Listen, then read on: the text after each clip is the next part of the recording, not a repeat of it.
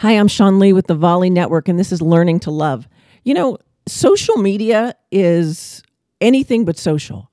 It is what we put out to the world because this is the image that we want the world to see about us.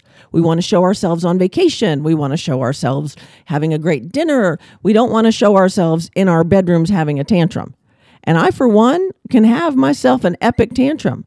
And if I'm going to have a pity party, I make sure to get sad movies and chocolate and tissues, and I have an epic pity party.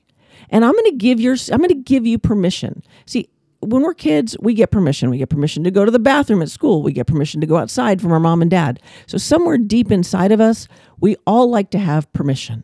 So I'm going to give you permission to throw whatever pity party you want to throw for whatever thing is upsetting you, that's getting under your skin, that's niggling you. You didn't get the raise at work. You didn't get the love you wanted. You didn't get the relationship you thought you were going to have. And I'm going to encourage you to have an all out epic pity party for one day. And then I'm going to tell you to get up, wipe off your tears, and start over because it's really not about what's on social media or what other people think your life is like. You know what your life is like and you know how to make you happy.